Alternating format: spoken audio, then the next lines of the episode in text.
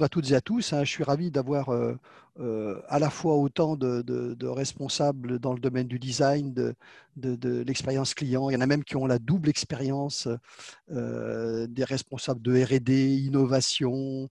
il y a même un professeur ou deux, je ne sais pas s'ils sont là. en tout cas, ça va permettre, j'espère, d'avoir un débat intéressant puisque c'est le but, hein, plutôt que de, de, faire une conférence. Le but, c'est effectivement d'échanger, d'échanger entre vous, de, nous questionner. Alors le thème aujourd'hui, bien sûr, c'est euh, comment valoriser le design. Euh, ce que je peux vous proposer, euh, c'est deux axes de, réflexion, de discussion. J'allais dire un axe intellectuel et un axe pratique, sachant que l'axe pratique, il, peut être intelligent, hein, mais pas forcément intellectuel. l'axe intellectuel, eh bien, c'est peut-être le design dans, son utilité à, on peut avoir une valorisation du design qui peut être utile à, comment dirais-je,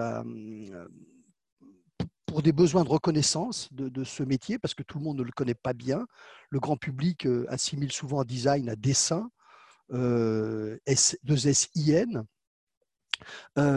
Et, alors que le, ce qui caractérise la philosophie du design, vous le savez mieux que moi, hein, c'est son, son, caractère systémique. Hein. Il, a, il englobe un problème dans sa totalité avec l'être humain au centre. Et quand on met l'être humain au centre d'un problème, il est partout. Hein. Donc en cela, c'est une approche extrêmement noble. Hein. Donc on peut valoriser le design d'un point de vue strictement intellectuel comme ça. Donc ça peut, ça peut être intéressant d'avoir cet axe de réflexion-là. Et puis il y a un axe plus pratique. Comment est-ce qu'on peut valoriser le design dans, dans l'aide à la prise de décision en entreprise? Ça, c'est aussi un vrai sujet. comment on peut donner une valeur à un design pour décider ou pas de le faire, de faire celui-là plutôt qu'un autre, de donner plus ou moins d'importance au design dans la prise de décision. Hein. Donc voilà les, deux grands axes que, je vous propose pour, discuter. Alors juste pour cadrer un peu ce, débat, bon, moi je ne sais pas trop parler euh, sans, sans, document. Euh, donc, je, vais vous projeter juste deux slides seulement. Euh, je vais essayer de partager mon écran en espérant que ça va fonctionner. deux slides qui vont en fait résumer ce qui s'est dit, ce qui la, dernière fois au mois de, au mois de février. alors, il faut que je retrouve mon,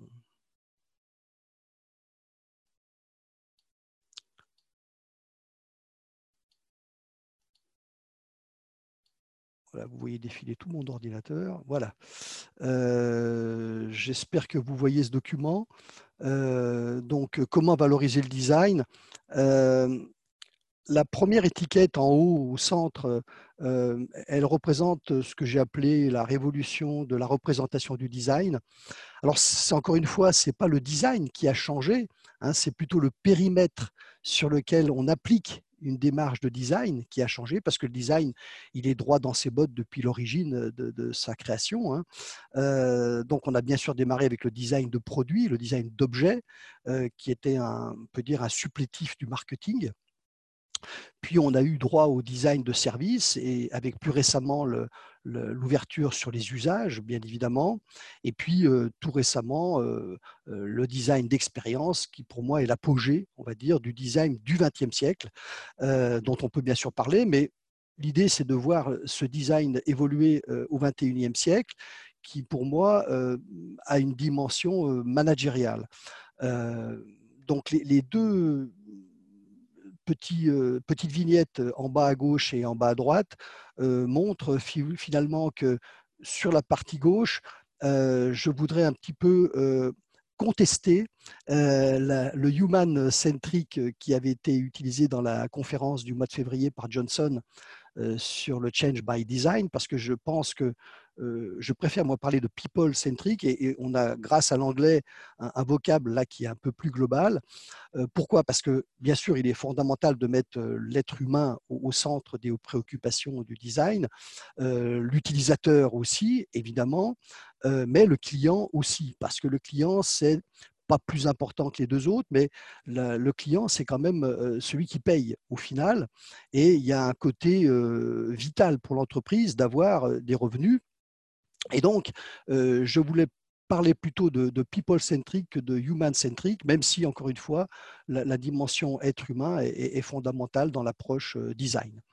Et puis sur la partie droite, la petite vignette en bas à droite, j'ose parler de, valeur managériale du design parce que je pense qu'il a largement dépassé le statut d'un métier de, design, de designer. Hein. C'est aujourd'hui pour moi un, modèle de, management et je l'ai même appelé management by design.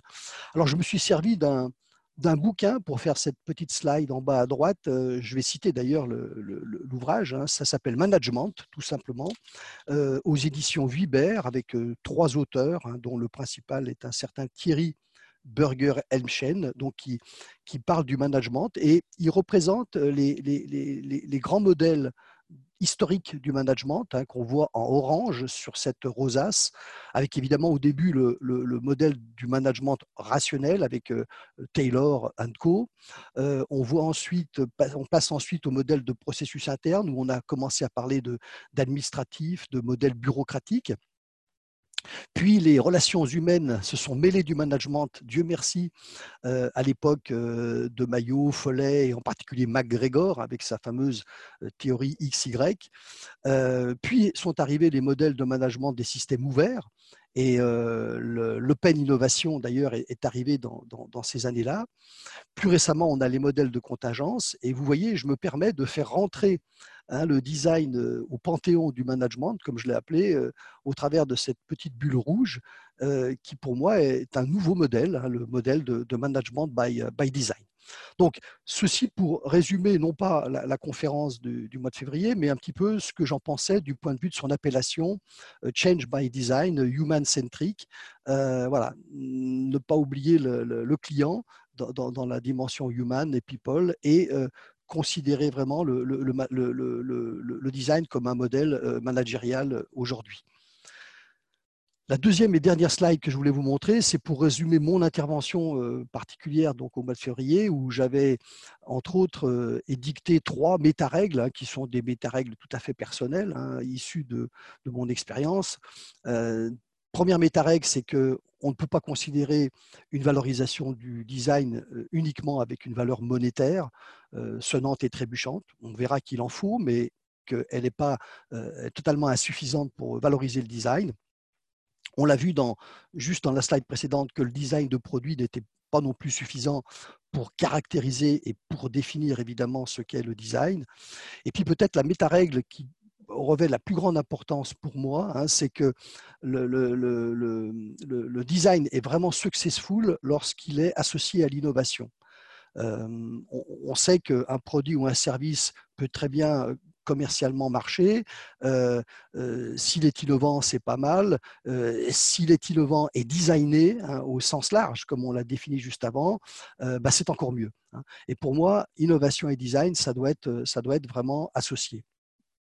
Ça me permet d'ailleurs, cette association d'innovation et de design, de, présenter le, modèle de management de la valeur euh, des innovations et du design en dessous, qui permet, comme vous le voyez dans la vignette de gauche, de mettre à la poubelle euh, non pas les, projets de design ou les projets d'innovation qu'on met trop souvent à la poubelle euh, lorsqu'on utilise euh, les critères classiques de la rentabilité, hein, comme le ROI, la NPV ou, le payback, et qu'en lieu et place de ces critères tueurs, eh bien, on, va utiliser une valorisation dite plurielle, hein, puisqu'on on, sait que le design est beaucoup plus complexe qu'une approche strictement c'est rentable ou c'est pas rentable. Et vous voyez que dans cette approche plurielle que je propose, mais il y en a plein d'autres et, j'espère qu'on aura l'occasion d'en débattre, c'est le but du jeu. Euh, dans cette valeur plurielle, dans, le modèle que je présente, il y, en a trois. Il y a une valeur économique qui s'exprime par un pourcentage de chance que le projet soit rentable.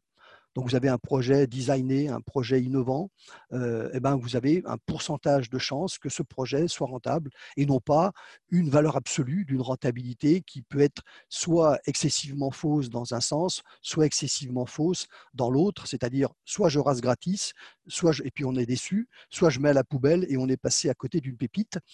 Euh, la deuxième valeur que je propose dans ce modèle, c'est une valeur stratégique. Alors là, c'est tout simple, c'est un QCM euh, auquel on répond et, qui génère un score stratégique, un nombre de points hein, que vous paramétrez vous-même Et puis le troisième, la troisième valeur qui me permet de caractériser un projet d'innovation et de design dans ce modèle, c'est une valeur d'adhésion qui se base sur le, fait que dans les projets de design et d'innovation, il y a vraiment un rejet ou un engouement euh, qui caractérise la position des équipiers qui travaillent sur ces projets. Ils sont rarement indifférents. Hein. Ils sont soit victimes d'engouement, si je puis dire, soit victimes de rejet.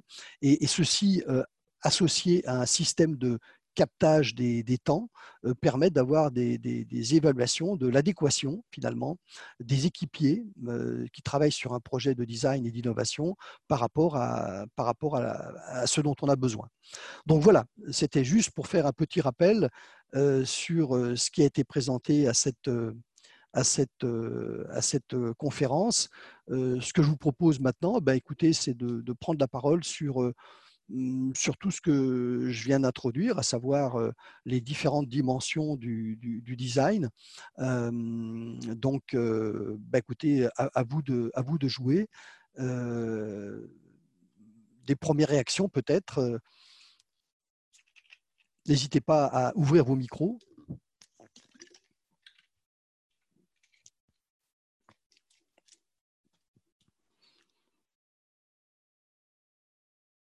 Ah, la première question est toujours. Ce n'est pas forcément une question d'ailleurs, c'est presque un, avis que je sollicite euh, sur euh, cette euh, double approche éventuelle de la valeur du design, hein, approche plus intellectuelle et une approche plus, plus pratique.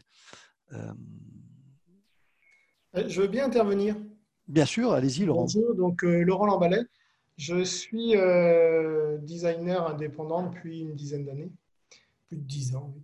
Et précédemment, j'ai travaillé euh, beaucoup dans la téléphonie mobile euh, chez Mitsubishi, chez Motorola, euh, et puis dans des PME précédemment. je, je rapproche toujours la notion de valeur du design quand on parle de valeur économique au coût aussi. alors, euh, le design, c'est une particularité du design qui est de pouvoir apporter beaucoup de valeur euh, avec des coûts très très différents, alors que si on prend euh, une vis, par exemple, un assemblage par vis, vous avez la valeur de cet assemblage, la puissance de cet assemblage va être mécanique et donc, euh, il va falloir travailler l'acier, travailler euh, la précision. Euh, tout ça, ça va générer des coûts pour obtenir une valeur. Le design, c'est pas ça. le design, ça a une valeur très, une valeur perçue en fait, hein, une valeur très théorique. on peut même, il y a des, choses qui, sont ce qu'on appelle les WA design. Chez Motorola, on adorait ça, le WA design. Euh, c'est-à-dire que parce qu'on a bien embelli les choses autour, c'est une, euh, eh bien, ça représente beaucoup de valeur pour l'utilisateur, pour le consommateur, pour, pour les, les, gens qui sont en face. En fait, là, on se retrouve à créer une expérience. L'expérience en elle-même, euh, c'est complètement virtuel, ça n'a pas de coût. Et pourtant, ça a une très grande valeur. Donc l'intérêt, ce que je dis à mes clients, il faut toujours voir sur chaque fonction du produit, chaque, chaque, chaque partie du produit, moi je fais du, du, produit, quel est le coût induit euh, et quelle est la valeur rendue? Hein, quel est le service rendu, quelle est la valeur de, la chose. Quand la valeur représente euh, plus, est, plus grande pour le client que le coût, bah là c'est bingo. Je dirais que même en étant alors techniquement malin, on peut arriver à des coûts très très réduits et en étant euh, designement talentueux à une valeur très très forte. Et entre les deux, c'est le bénéfice de la boîte. C'est très intéressant cette approche, Laurent. Euh, la, difficulté que, j'y vois, euh, euh, c'est que c'est quand on se situe en, prévisionnel. Parce que quand on fait une analyse a posteriori, et, je vais donner tout de suite la parole à, notre ami Jimmy, parce qu'en plus, il a fait une formation complémentaire en gestion. Donc, comme c'est un, designer plus gestion, il, va avoir un avis sûrement pertinent. mais juste pour terminer là-dessus, je pense qu'effectivement, la difficulté, c'est quand on est en prévisionnel. Parce que lorsqu'on fait une analyse d'un design existant, sur un produit ou un service existant, bon, on, a cette euh, dichotomie entre les coûts et, la valeur qui, apparaît et qu'on peut analyser. Par contre, la grande difficulté, c'est quand vous êtes face à un projet euh, que vous devez décider, pour lequel vous allez à peu près savoir évaluer les coûts, parce que c'est de l'interne, alors, il y a beaucoup d'incertitudes, surtout lorsqu'il y a de la techno. Alors, en plus, quand il y a de la techno, vous avez encore un niveau d'incertitude, mais on va faire comme s'il n'y avait pas trop de techno. Euh, donc, vous allez savoir euh, évaluer à peu près les coûts, mais par contre, la valeur, au sens qu'est-ce qu'un client est, prêt à payer à la limite pour, pour cet objet-là, ainsi designé, c'est vachement plus difficile. Quoi. Et, voilà, c'est mais, mais, je partage cette, cette comparaison que vous avez faite entre l'assemblage qui a une puissance mécanique et puis quelque chose qui peut être euh, comment attractif et, qui a une toute autre puissance monétaire, mais à condition d'être capable de, de, de, de, donner des chiffres. Quoi. Parce que le problème de l'entreprise, c'est que quand elle est au stade prévisionnel, elle a besoin de décider. Et on y va, on n'y va pas. Hein. c'est un peu ça la, question. Peut-être Jimmy, vous voulez compléter? Euh, Oui, Roland. Euh, j'avais une, question. Enfin, c'était pas vraiment pour compléter.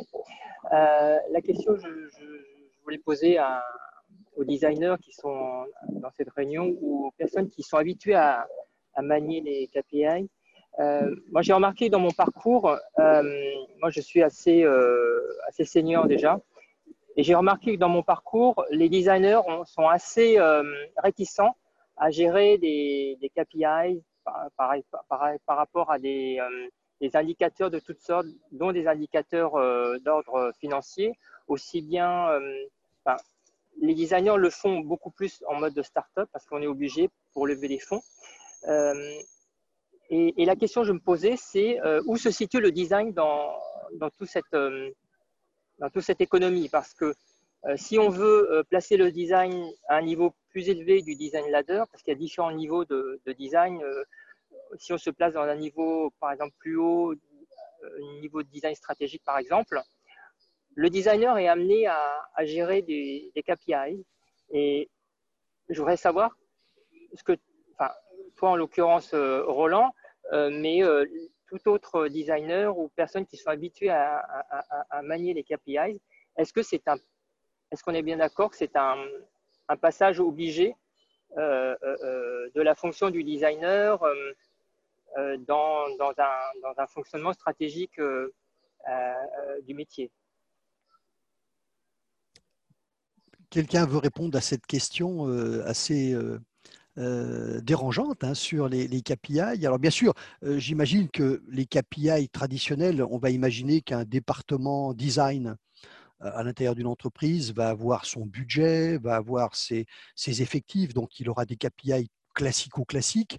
Hein, le nombre de personnes réelles par rapport au nombre de personnes budget, euh, comment il... bon, ces KPI-là, je pense qu'il les aura comme, euh, comme n'importe quelle entité, mais ce n'est pas celle-là qui, qui, vous intéresse, hein, j'imagine. Euh, c'est des KPI qui seraient davantage spécifiques au métier du designer et ça, je ne voudrais pas monopoliser la parole parce que je, voilà, je, vais vous reparler de mon, de mon modèle de management de la valeur. Sinon, euh, je préférais avoir des, des, témoignages de, de, de, designers ou autres hein, pour savoir eux-mêmes euh, comment ils sont évalués. Est-ce qu'ils ont, euh, pour être tout à fait concret, une partie de leur rémunération, par exemple, qui est indexée sur des KPI comme dans les autres fonctions? C'est quelque chose qu'on ne sait pas trop j'ai lu récemment une enquête de McKinsey. Alors, vous vous rendez compte, McKinsey, forcément bien, hein, mais qui, se penchait sur cette valorisation du design.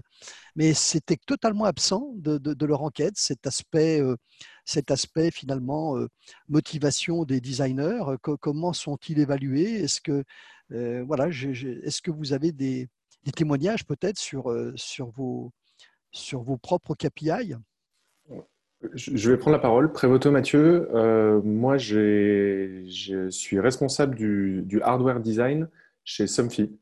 donc le groupe Somfy. et donc j'ai la responsabilité du design de produits, de l'ensemble des produits du groupe Somfy.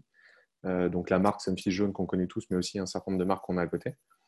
Et, donc, pour, répondre, pour répondre à Jimmy sur, le point des, KPI, il y a différents indicateurs qui peuvent être bien entendu des indicateurs financiers qu'on connaît un peu tous et qui sont un peu plus compliqués à mettre en place en amont projet, ce que vous disiez, Laurent. C'est plus compliqué de mesurer en amont d'un projet l'indicateur financier qu'on va avoir sur la retombée ou non d'utilisation du design, parce qu'il aurait fallu faire avec et sans pour pouvoir le mesurer, donc c'est quand même un peu plus complexe. Par contre, il y, a, il y, a, des indicateurs de la performance euh, que nous, on utilise aujourd'hui. C'est euh, comment on va réduire des cycles, des cycles de développement. On a le cycle en V qu'on connaît, classique, etc. Euh, on a parlé de méthode agile rapidement tout à l'heure. C'est comment le design peut apporter plus de pertinence dans des décisions, plus de partage à un moment donné, euh, comment on embarque aussi une équipe. Vous parliez des équipiers tout à l'heure. Le design a aussi un rôle euh, de lien à un moment donné qu'on peut retrouver dans des équipes. Euh, en tout cas, chez nous, on le ressent assez fortement, surtout sur des sujets qui sont potentiellement un petit peu en rupture en innovation. la place du designer, elle est aussi d'être expert de pas grand-chose. Donc, en fait, de savoir poser les questions, de savoir remettre les choses à plat de façon très pédagogique et d'ouvrir la communication. et donc, dans le cadre d'une grosse entreprise euh, c'est probablement peut-être un petit peu moins le cas pour des agences euh, et j'aurais peut-être moins d'expérience là-dessus. Mais en tout cas, dans le cadre d'une grosse structure, le designer, il se situe aussi un petit peu euh, en interaction avec toute typologie de métier autour. Donc, on a des UX researchers, etc., où c'est des gens qui vont aller creuser très en amont et leur travail va servir de base à des PO ou à plein d'autres, à, du marketing, à de la communication, à beaucoup de choses. Et, et, il y a un lien un peu central et presque social qu'on va retrouver. Euh, pour en avoir parlé avec Philippe Picot, euh, donc, qui n'est pas présent ici, mais euh, je sais que lui, à l'époque, chez Carrefour, avait beaucoup travaillé avec les ressources humaines aussi là-dessus. C'est quoi la place du design sur l'aspect RH Et il est assez intéressant aussi cet aspect-là. On, le traite beaucoup moins et c'est plus compliqué parce que les ressources humaines et le design, c'est un truc un peu obscur. mais je trouve que le, je trouve que l'angle d'attaque est intéressant. Donc voilà, autre que les aspects purement financiers, euh, qui sont assez complexes et qui, et qui dépassent parce qu'il y a plein de raisons potentielles à ce qu'un produit, un système ou un service fonctionne ou pas. Euh, vraiment, la raison du design à cet endroit-là, on peut le trouver aussi vraiment sur des aspects euh, très opérationnels, très pédagogiques et, et, plus systémiques que purement un résultat à la fin financier. ça a coûté tant et j'ai fait plus de business ou moins de business. C'est très intéressant ce que vous avez dit, Mathieu, parce que vous avez justement balayé euh, du pratico-pratique euh, à ce que j'appelle moi intellectuel pour aller vite, euh, à savoir la, dimension RH, par exemple, plus difficile à, traduire dans un KPI. Et, et, sans le citer, vous avez presque parlé de time to market, de contribution du design à l'amélioration du time to market. Et ça, c'est vrai qu'on n'en parle pas souvent on, a souvent la RD hein, comme étant le, principal vecteur euh, de l'amélioration du time to market, mais, le design en est un contributeur euh, euh, absolument important. Et, merci pour, ce tuyau, parce que c'est vrai que ça peut être utile d'avoir dans, sa panoplie, si je puis dire, il ne faut pas qu'elle soit trop importante non plus, mais d'avoir parmi ces KPI celui qui consiste à, améliorer le, time to market, hein, bien sûr. D'autres réactions, d'autres avis, d'autres questions? D'autres expériences de KPI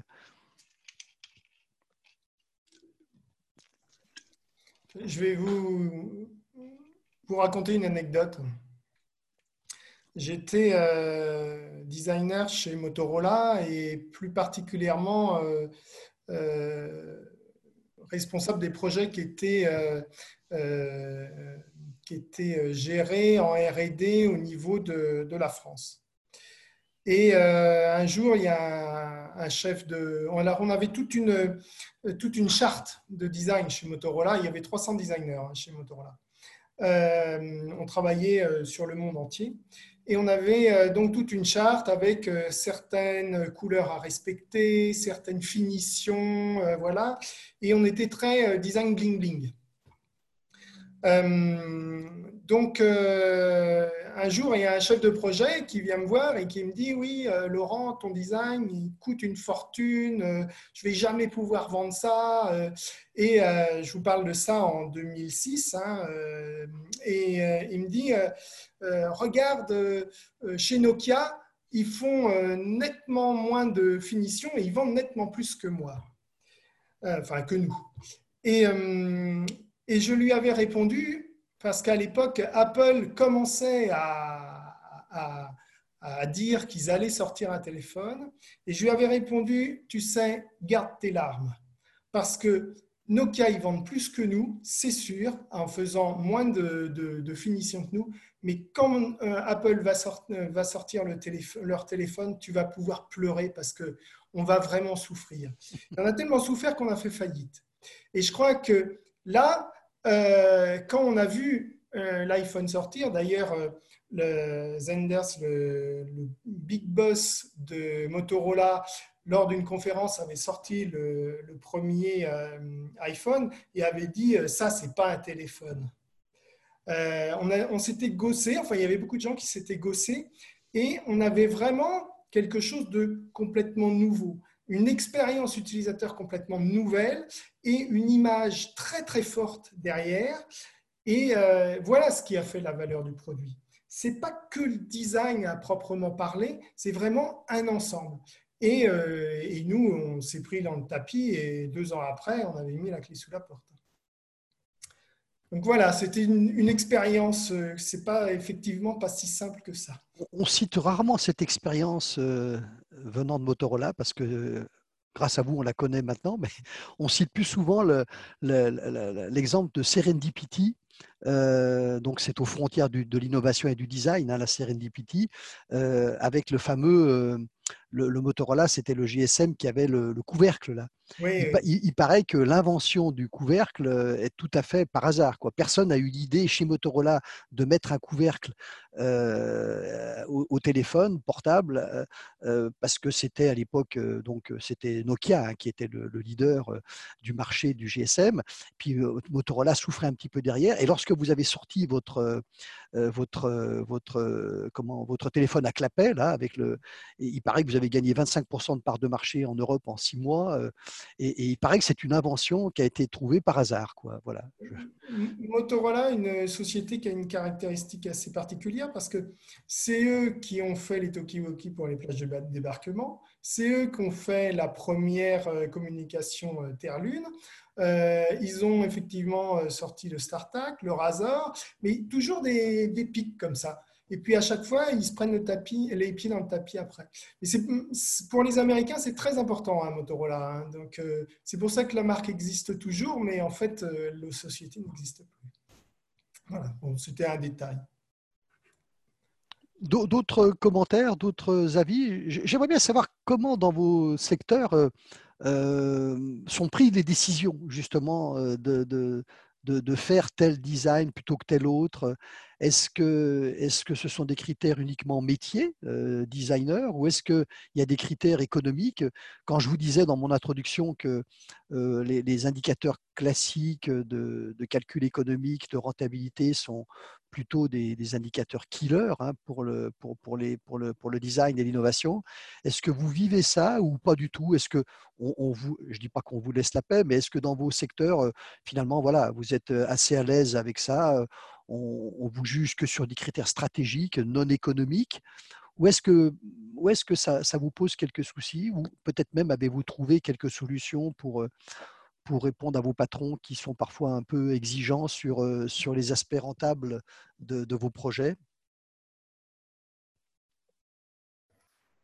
Là-dessus, je veux bien, je veux bien euh, ajouter on va dire, ma, ma, contribution. Euh, donc moi, je suis responsable innovation depuis deux ans dans une ETI. et la particularité, c'est que l'innovation, en fait, a intégré une ligne de produit donc, euh, donc euh, un côté assez, assez industriel, assez opérationnel. Et euh, tout de suite est arrivé, mais à quoi ça sert le design et à quoi ça sert l'innovation? Et surtout, qu'est-ce que ça rapporte? Donc, on s'est retrouvé, enfin, je me suis retrouvé dans cette situation où à devoir justifier au travers de KPI hein, et trouver les KPI qui allaient bien pour l'innovation et le design. à ce jour, je pense que je cherche toujours. donc, je ne pense pas avoir trouvé la, botte magique. C'est pour ça que je suis aussi là aujourd'hui. mais je rejoins un petit peu ce qui a été dit auparavant. ce qui aujourd'hui en fait est sur la table, c'est effectivement essayer de, essayer de recoller, on va dire, avec l'ensemble des équipes euh, au niveau stratégique pour essayer de comprendre, on va dire, les orientations, les grandes orientations, hein, tous les insights côté marketing et techno, euh, pour s'imprégner de tout ça et s'assurer, dans la mesure du possible, qu'on est sur la bonne direction. Euh, et après, derrière, c'est la valeur des différentes idées qui doivent répondre à différents problèmes. je dis souvent, c'est pas le problème, c'est pas, pas l'idée, parce que ça, on en a plein. Euh, souvent, c'est trouver le bon problème et s'assurer que ça a une vraie valeur pour, euh, pour le client.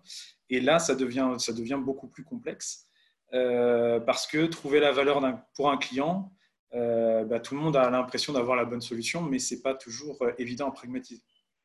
Donc cette valeur, je pense que c'est, je pense que c'est là, en tout cas, c'est le nœud du problème que moi j'affronte aujourd'hui, pour essayer de prioriser les différentes actions de design de manière à pouvoir justifier qu'on est plutôt sur telle orientation ou sur telle orientation. Ça, c'est pour répondre un peu à la priorisation. Et puis pour répondre, pour éclairer aussi la, façon dont on valorise, dont je valorise la partie design dans, et l'innovation dans, la ligne de produit. Euh, en fait, le dénominateur commun que j'ai trouvé entre l'opérationnel et, le design, euh, ça s'appelle le résultat.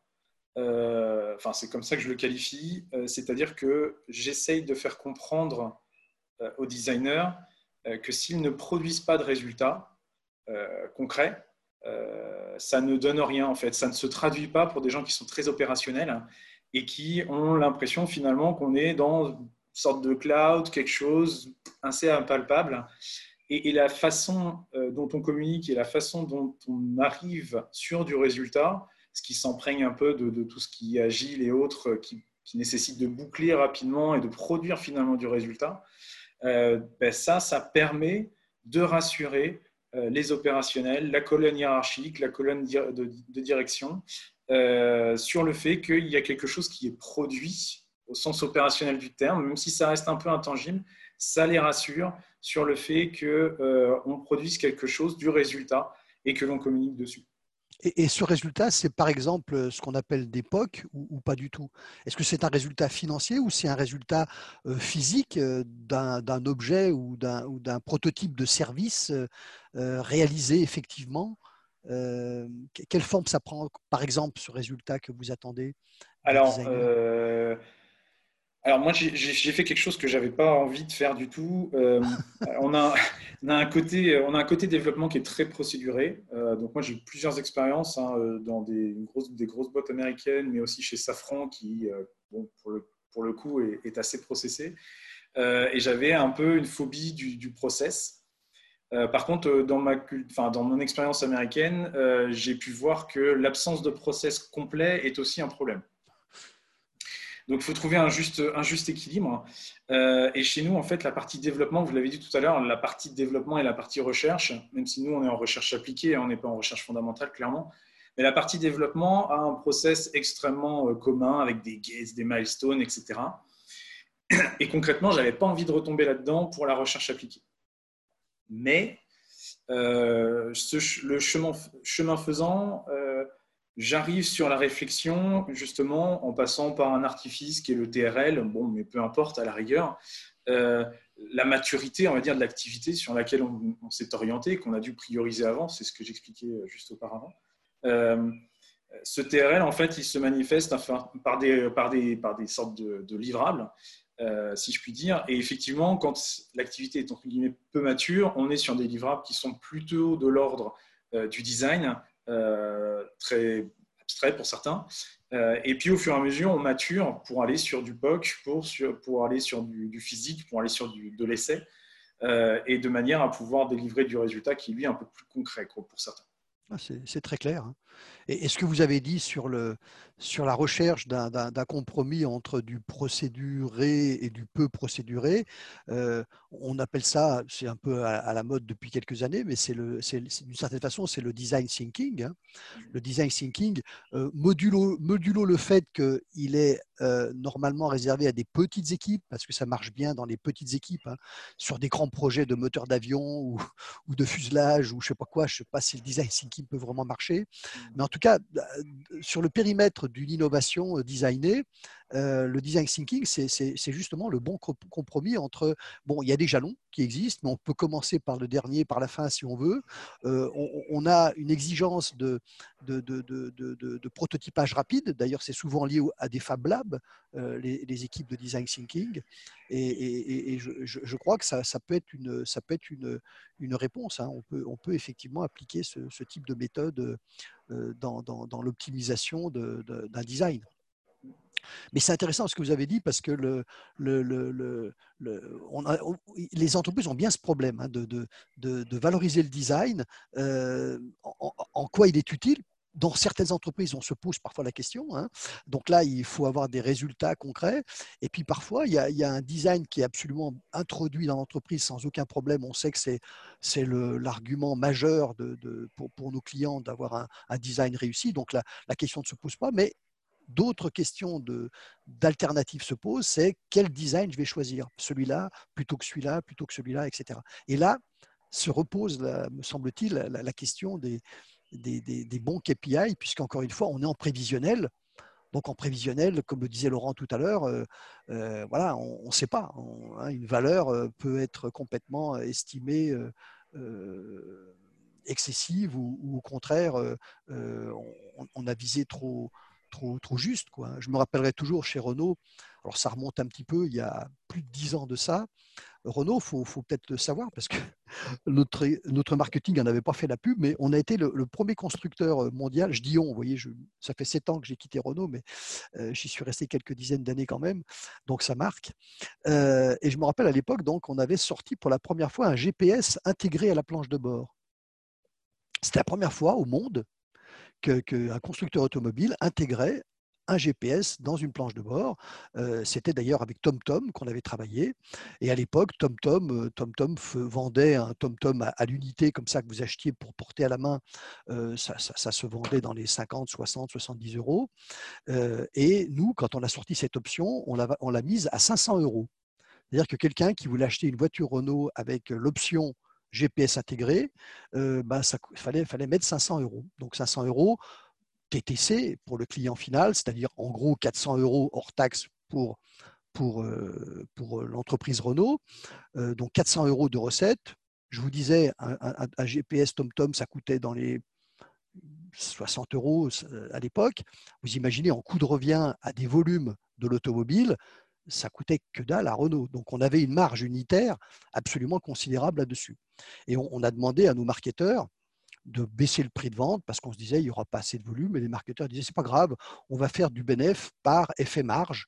Il y aura peut-être pas beaucoup de gens qui vont le, qui vont le prendre, cette option, qui vont la prendre, mais euh, au moins comme la marge unitaire est élevée, euh, on, on, va se faire du pognon comme ça. Bon, on lance le produit. Alors, le marketing avait fait comme hypothèse de, donc, le prix de vente 500 euros, vu par le client final, et hypothèse de taux de monte pour avoir les volumes, c'est-à-dire le pourcentage de gens qui achèteraient cette option, 5%. On disait 500 balles, les gens vont estimer que, euh, par rapport à un GPS que vous mettez sur une ventouse, euh, sur votre pare-brise, ça fait cher, 500 balles, ils vont jamais mettre 500 balles. Donc, hypothèse de taux de monte, 5%. Eh bien, l'hypothèse de taux de monte qui a été réalisée, euh, et non pas euh, prévue, le réalisé, c'était l'inverse. C'était 95%. C'est-à-dire que même à 500 euros, les gens qui achetaient, c'était des Clio, hein, les premières, qui achetaient une Clio, c'est pourtant pas du véhicule haut de gamme, ben, ils estimaient que la ventouse qui est moche, euh, qui se casse la figure ou, qu'il faut enlever à chaque fois pour pas se faire piquer le tom-tom, ben, je parle de l'époque bien sûr, hein, eh ben, ça valait 500 balles. Et, et on a fait alors pendant 18 mois, Ça n'a pas été très, très, très, très, très long parce que c'est le principe de l'innovation et du design. Vous savez, hein. il faut vite innover, plus vite que les autres, mieux, et puis passer à autre chose dès qu'on est copié. Parce qu'au bout de 18 mois, évidemment, toutes les voitures euh, proposaient des, GPS intégrés à la planche de bord. Donc, on ne pouvait pas avoir le monopole d'une idée. Hein. ça n'existe pas. On ne peut pas breveter une idée. Mais voilà un exemple qui montre euh, combien les, les erreurs sont considérables quand on fait des prévisions. Et il n'y a pas de solution sur l'erreur que l'on fait au niveau de la prévision. On, est obligé de se tromper dans un sens comme dans un autre. Hein. Donc là, c'était un sens favorable, extrêmement favorable. Euh, quand on a voulu innover avec la Velsatis, hein, pour les plus anciens d'entre vous, vous vous rappelez peut-être ce que c'est que cette, espèce de vaisseau un peu euh, drôle, bizarre, qui s'appelait Velsatis, et là on s'est complètement planté sur les volumes, ça n'a pas du tout marché. Et, la vie est ainsi faite que, euh, là je donne que des exemples de design de produits, hein, mais est ainsi faite que voilà, vous avez des cas où vous vous plantez complètement dans un sens, complètement dans l'autre, et c'est difficile d'avoir euh, un outil finalement qui vous permet de, vous frayer un chemin au milieu de tout ça et puis de, vous aider à, décider. Quoi. Hein.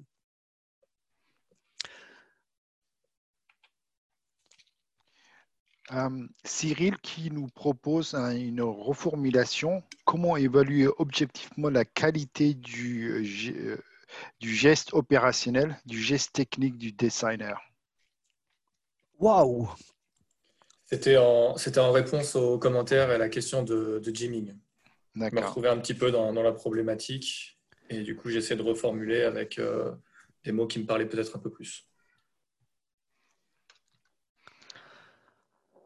Dedans, Marc Je suis pas ah bah, sûr d'avoir euh, compris la question. Pardon. Alors moi, je l'ai affiché pour la, bien la lire parce que, effectivement, comment évaluer objectivement la qualité du geste opérationnel du geste technique du designer. Alors, je vais, je vais peut-être approfondir. Euh, ah ouais, ouais, Cyril, parce que là, ça vaut le coup. Hein. Parce que la question est bien, hein. moi je la comprends, Mais, mais, je suis totalement incapable de, de... Je vais même vous, vous raconter une histoire très rapide. Quand je suis arrivé chez Renault dans le design, quand on m'a fait visiter les, les, studios de design, euh, je me demandais comment j'allais euh, mesurer, entre guillemets, la performance. Vous savez que dans l'automobile, on est obsédé par la performance. Bon, quelle est la performance d'un designer? Euh, ça, Votre question me, rappelle ça. Ça me fait un petit peu penser à ça, euh, euh, si je peux me permettre. Bien, pour, pour mettre un petit peu de contexte, donc moi je suis un petit peu comme Mathieu Prévoto, je fais partie d'un grand groupe où du coup on a quand même des designers qui ont un métier qui est très orienté autour du process. On a, on a beaucoup de jalons. On a, on a fait vraiment du développement produit euh, en très grande partie. C'est quasiment exclusivement ce que l'on fait sur la partie design, même si on a toute la partie euh, architecture, etc. Mais en tout cas, sur le produit, sur notre cœur de métier, c'est vraiment très, très jalonné. on a beaucoup de designers. On est, il me semble, l'entreprise qui, en a le, qui en a le plus en France d'ailleurs. Et, il y a certains KPI qui sont assez facilement mis en place sur tous nos métiers, et dont le métier du design. Je pourrais parler du niveau de satisfaction client, du niveau euh, de ce qu'on appelle l'intensité produit CO2, c'est-à-dire l'impact environnemental du produit, où le designer a forcément un rôle très important à jouer. Par contre, sur la qualité du geste technique, la qualité du geste opérationnel, euh, en ce qui me concerne, j'ai du mal à trouver le bon KPI qui donne du sens et qui permettent au designer de suivre ce KPI pour développer sa compétence et au fur et à mesure de devenir un meilleur designer. Donc voilà, je ne sais pas.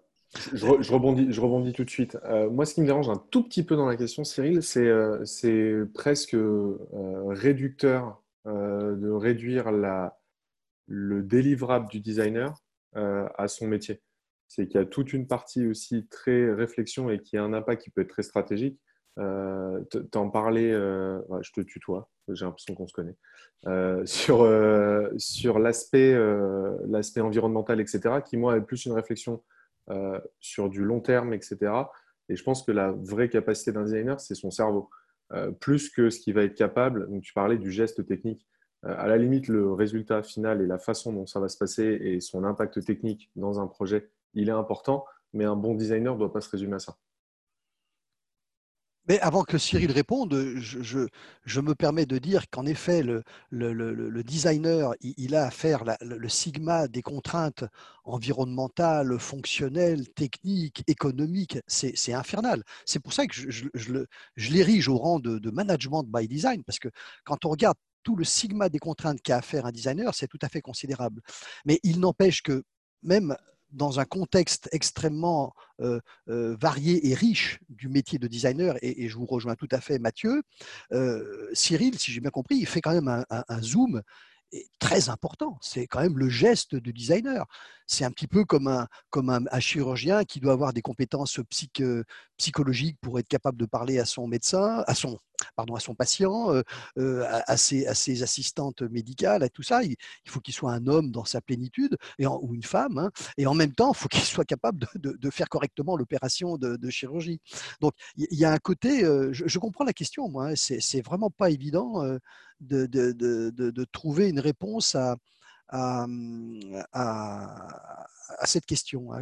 Est-ce que vous avez parmi les... Oui, alors moi j'aimerais bien rebondir. Excusez-moi, il y a du bruit autour de moi. Euh, par rapport à ce que vient de dire Cyril et euh, l'intervention de Vincent qui m'a vraiment beaucoup intéressé. Enfin, et la question Cyril, je, la, relie effectivement à, ce que disait Vincent. Euh, moi, je, me rends compte que finalement, la question, c'est comment rendre le design visible dans l'entreprise, donner cette visibilité qui permet aux designers de, mieux s'exprimer et de participer d'une manière plus stratégique à l'entreprise.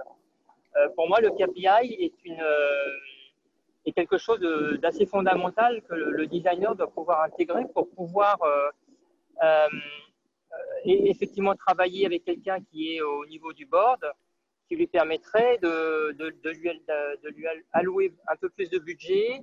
Et la question centrale, me semble-t-il, est la, la, visibilité. Comment trouver des, des éléments pour que le, le, design soit plus visible et que le ah. designer puisse mieux participer à la stratégie euh, de l'entreprise?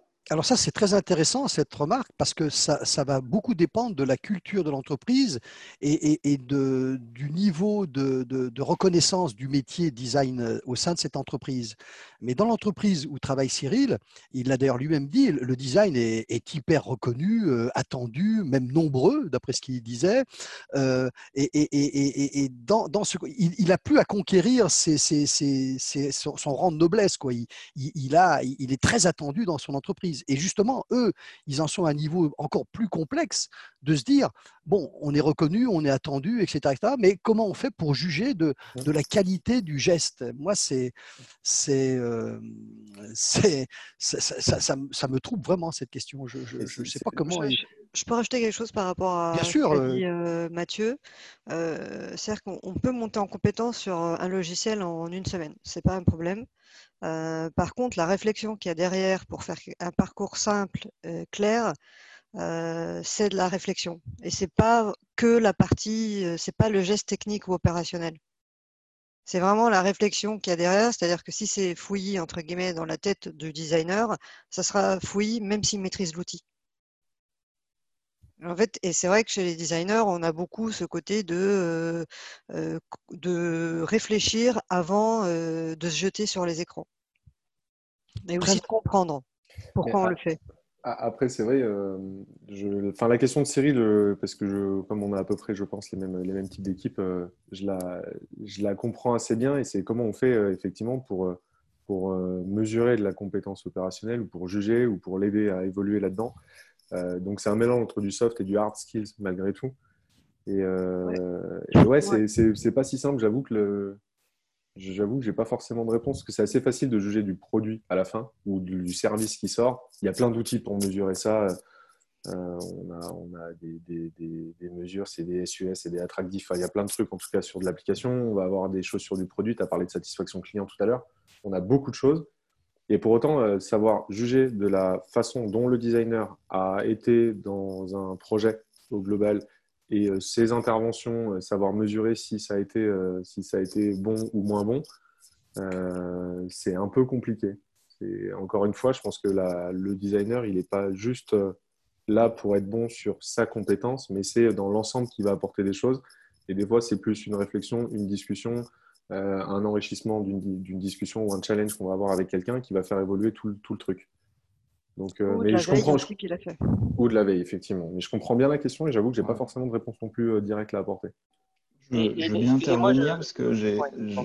pardon. J'ai un partage d'expérience parce que moi, j'ai vécu deux mondes assez différents. J'étais dans l'automobile pendant très longtemps aussi, euh, automobile qui a une particularité, c'est d'être très design driven et donc d'avoir une structure hiérarchique qui jusqu'en haut intègre des designers, qui fait qu'on est toujours plus ou moins évalué par nos pairs. Et le fait d'être évalué par nos pairs fait qu'on est évalué par des gens qui ont aussi maîtrisé le geste et donc la capacité à lire et à évaluer la, la qualité du geste du designer. Et, et, je reviens sur ce qui a été dit sur les outils. Il ne faut pas mélanger outils et gestes. Ce n'est pas la même chose. Euh, un ébéniste euh, qui a fait l'école boule euh, et le campagnonnage, euh, c'est pas l'outil qui fait l'ébéniste, hein. c'est le geste et le fait qu'il a travaillé pendant 15 ans en apprentissage. Et ça, cette notion d'être évalué par ses pairs est hyper importante. Et dans les entreprises, ensuite, je suis passé dans le produit. Moi, je suis passé par Decat, donc je, sais bien de, quoi Cyril parle. Aujourd'hui, je m'occupe du design pour tout ce qui est textile chez Salomon donc là, j'ai un peu le paradigme inverse où moi, je dois à un moment évaluer la qualité du geste d'autres métiers qui ne sont pas le mien. Et, c'est là où on se heurte à une vraie difficulté. C'est quand à un moment, on doit, euh, euh, en tant que non-expert du geste, évaluer le geste. Moi, c'est là où ça bug, en fait. C'est là où c'est vraiment compliqué. Et ça a été ma plus grande frustration quand j'ai quitté l'automobile pour passer dans le produit. C'est de me retrouver avec des gens au-dessus de moi à qui on demandait à un moment, parce que c'est trivial. En fin d'année, il y a des KPI à évaluer, il y a des primes, il y a des augmentations, il y a, voilà, il y a toute une dimension salariale qui dépend de ça. J'ai été évalué par des gens qui ne comprenaient absolument pas mon geste et qui étaient incapables de faire la différence entre un bon et un mauvais geste. Et, ça, c'est. Alors, j'apporte pas de réponse, mais c'est vraiment la partie compliquée quand on n'a pas une chaîne hiérarchique dans l'entreprise qui est de haut en bas sur le même métier et sur la même expertise. Ça, c'est tout à fait vrai ce que vous venez de dire, euh, cher Mathieu, mais avant que le designer en chef arrive très haut dans la hiérarchie, euh, c'est pas si évident que ça, quoi. Euh, moi, j'ai connu Renault à une période où il était très très haut, euh, pas bras droit du président, mais presque, et puis une période où il était plutôt bas. Euh, donc, euh, c'est aussi fluctuant, ça, hein, c'est vrai. Mais bon. c'est marrant parce que cette fluctuation Renault, euh, elle se lit sur les produits aujourd'hui. Mais, vous avez 100% raison. Parce que je vois très bien de qui vous parlez. Hein. Je, les connais bien, Ploué, Asensio, toute la clique. Et on est très amis. Et justement, l'époque où le designer était en pouvoir, et, et c'est pas une question de pouvoir en fait, hein, c'est vraiment une un question de silo, d'expertise et d'hierarchie qui vont jusqu'en haut. À un moment, euh, il y a un CFO dans une boîte, pourquoi il n'y a pas de CDO C'est la vraie question. Absolument. Et l'époque où Renault a été là, bah, Renault faisait des bons produits. Hein. Il n'y a, pas de, a pas de miracle. Hein. Mais quand, quand, un CFO dit à un designer, il faut pas mettre faut pas mettre de chrome dans la voiture parce que c'est trop cher, là, là, il y a un truc qui, qui déconne. Vous voyez, ça, ça, ça va pas. Ça, et, et, et, je l'ai vécu. Hein. Moi, j'étais pas CFO, j'étais contrôleur de gestion, mais on a tout fait pour, pour que le design reprenne le pouvoir. Excusez-moi de m'exprimer comme ça, mais pour bien me faire comprendre, voilà, c'est important que, que, que, dans une entreprise comme ça où 70% des clients à peu près euh, prennent en compte le design dans leur décision d'achat. Je n'ai pas dit que c'était le premier critère, mais en tout cas, c'est un des critères. Donc, dans 70% des cas, c'est quand même énorme. Et, si dans, l'entreprise, vous n'avez pas attaché à, cette, à ce métier-là, à cette fonction-là, l'importance qu'il doit revêtir, euh, ça, pose un, ça pose un problème. Mais après, vous avez tout à fait raison. C'est vrai que quand vous avez la pyramide hiérarchique, l'évaluation du geste, elle se fait un petit peu naturellement. Quoi.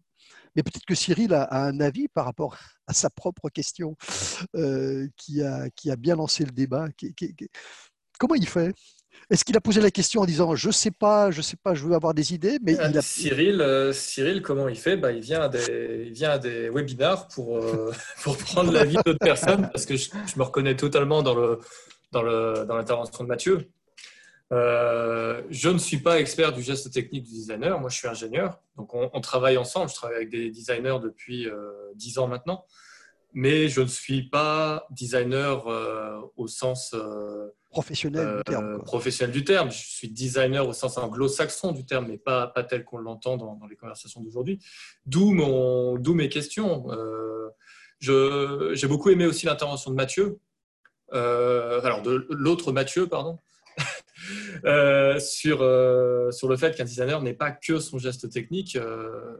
je ne peux qu'être d'accord là-dessus.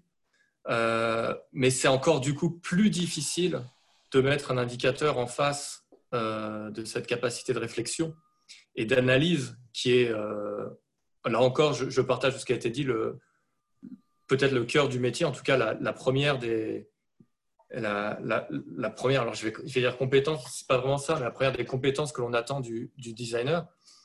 Euh, là encore, je bloque sur le fait, dans, encore une fois, dans ces, dans ces évaluations de fin d'année, euh, comment mettre en valeur, comment mesurer cette performance, cette capacité d'analyse pour euh, valoriser la ressource et la mettre sur le chemin du développement et faire en sorte que cette, euh, ressource devienne un, ou une meilleure designer l'année suivante. Quoi. Alors Cyril, je peux, je peux t'apporter une réponse par rapport à mes six ans passés dans la même boîte que toi. Je te tutoie hein, parce que Decathlon, c'est pas si vieux pour moi. Decathlon a fait un truc que moi j'ai trouvé top, qu'ils ont mis en place peu de temps avant que je parte, qui est cette notion de coaching qui est un moment aussi euh, euh, coaching, mentor versus patron, qui est de dire la personne qui est ton patron hiérarchique direct n'est pas forcément celle qui évalue ton geste. Et donc moi, j'étais sollicité euh, quand Decathlon s'est découpé en plein de microsports. Ils n'avaient pas forcément la possibilité d'avoir des designers, un patron du design, des ingénieurs, un directeur technique et, et ainsi de suite. Donc j'étais sollicité au moment des évaluations de fin d'année en tant qu'expert design pour venir justement voir ce que faisaient les gens. Donc je les suivais, hein, on avait des points de rencontre toute l'année, et venir justement évaluer la qualité du geste en fin d'année en tant que designer. Parce qu'il y avait effectivement beaucoup de DT qui se retrouvaient à animer le design, beaucoup de patrons de marque qui se retrouvaient à animer le design et qui étaient un peu perdus, qui venaient voir en me disant à la fin de l'année, moi je suis incapable de dire si lui il est bon ou pas bon en fait. Et, cette notion de dissocier le patron hiérarchique euh, du, coach métier, euh, j'ai trouvé ça assez top en fait. Ça simplifie vachement euh, cette lecture. Super. Bah, c'est passionnant tout ça. Euh, Merci beaucoup. Nous sommes arrivés au, ah oui, dis donc. fin 14, du temps. 14, 14 03. Ah oui, oui. Donc, dernière question. Quels seraient les 3-4 points à, retenir? Tu, la poses à moi, Saïd, cette question? À tous. Ah. Bah, écoutez, je laisse la parole. Le premier qui s'exprime a gagné. Voilà, c'est moi. Ça, c'est un KPI. Euh, on essaye de faire. Euh, là, c'est marrant parce qu'il y a un film qui est sorti euh, il y a un an à peu près, avec Philippe Catherine, deux Philippe Catherine d'ailleurs, Le Grand Bain. Mm. Et c'est très intéressant, c'est, comment on appelle ça, la, la, partie avant le film et la partie après le film. Hein, euh, et il parle du, du carré, du rond qu'on essaye de faire rentrer dans un carré. Euh, bah, designer, moi, mon, premier stage, je l'avais fait chez Pierre Paulin. Pierre Paulin n'aimait pas tellement qu'on dise qu'il était, il était quelque part un artiste. Mais pourtant, il y a un côté artiste, il y a un côté évidemment créatif. Et euh, il y a un côté un peu artiste chez le designer. Donc, euh, par moments, c'est un peu. Euh, et, Tim Brown, dans son livre le, Design Thinking, commence par dire ces gens-là n'ont pas, de, pas de méthode. Et c'est vrai qu'il y a quand même un côté un peu empirique, un peu artistique, et après on applique à l'industrie. mais c'est en ça que je dis que les KPI, c'est un peu le carré, et puis, euh, le côté artiste euh, du, design, euh, c'est le rond. Et c'est très difficile de faire rentrer les deux l'un dans l'autre. Vous savez pourquoi les bouches d'égout, c'est des les plaques en faute en fond sont rondes euh, c'est une, question, euh, une question piège à, laquelle je, vous laisse réfléchir. Hein. Je ne porterai pas la réponse parce qu'elle est souvent posée dans les, dans les recrutements. Euh, pour, ma part, je ne sais pas si c'est une conclusion, Saïd, mais enfin, les, trois ou quatre points qui me semblent importants, je ne vais pas prendre ceux de McKinsey parce que quand vous tapez sur Google valeur du design, vous avez la fameuse étude de McKinsey qui est très intéressante. D'ailleurs, je vous invite à la lire. Je ne suis pas du tout en, cheville avec McKinsey. Hein. Mais j'avais simplement cherché un petit peu à travailler le, séminaire avant qu'il ait lieu. non, moi je donnerais quatre, pas consignes, mais quatre bullet points. Le, premier, c'est donner au, design son sens le plus large, hein. Le, fameux sens que Mathieu a bien évoqué, à savoir faire un sigma des contraintes de toutes les, de toutes les questions qui tournent autour d'un produit ou d'un service. Donc, donner un sens élargi au mot design rapprocher innovation et design. J'ai été heureux de voir qu'il y, a même des personnes qui sont responsables des deux. Euh, rapprocher le design de l'innovation, y compris physiquement. Hein. Bon, moi, je ne suis pas pour le distanciel dans la vie. Hein. Donc, euh, les, équipes de design et les équipes d'innovation, il faut qu'elles travaillent ensemble et physiquement rapprochées. Euh, alors là, je vais un peu parler pour ma paroisse. Hein. Il faut que les systèmes de contrôle qui vous contrôlent, en particulier ce qu'on appelle le contrôle de gestion, le controlling, etc., il faut qu'ils soient un peu imbibés de l'apport des sciences cognitives, parce que si c'est des contrôleurs de gestion qui, ne connaissent pas les sciences de la cognition et qui sont euh, branchés euh, vraiment euh, ROI, NPV, respect de budget, etc., ça aura du mal à, se passer correctement dans la prise de décision. Et puis le quatrième point, à mon avis, qui, peut être intéressant, c'est d'utiliser mon modèle de management de la valeur que je tiens à votre disposition, puisqu'il il brasse les trois, euh, économique, stratégique et adhésion, et il est très facile de, mise en œuvre, c'est quelques, quelques jours, quelques heures même, dans certains cas.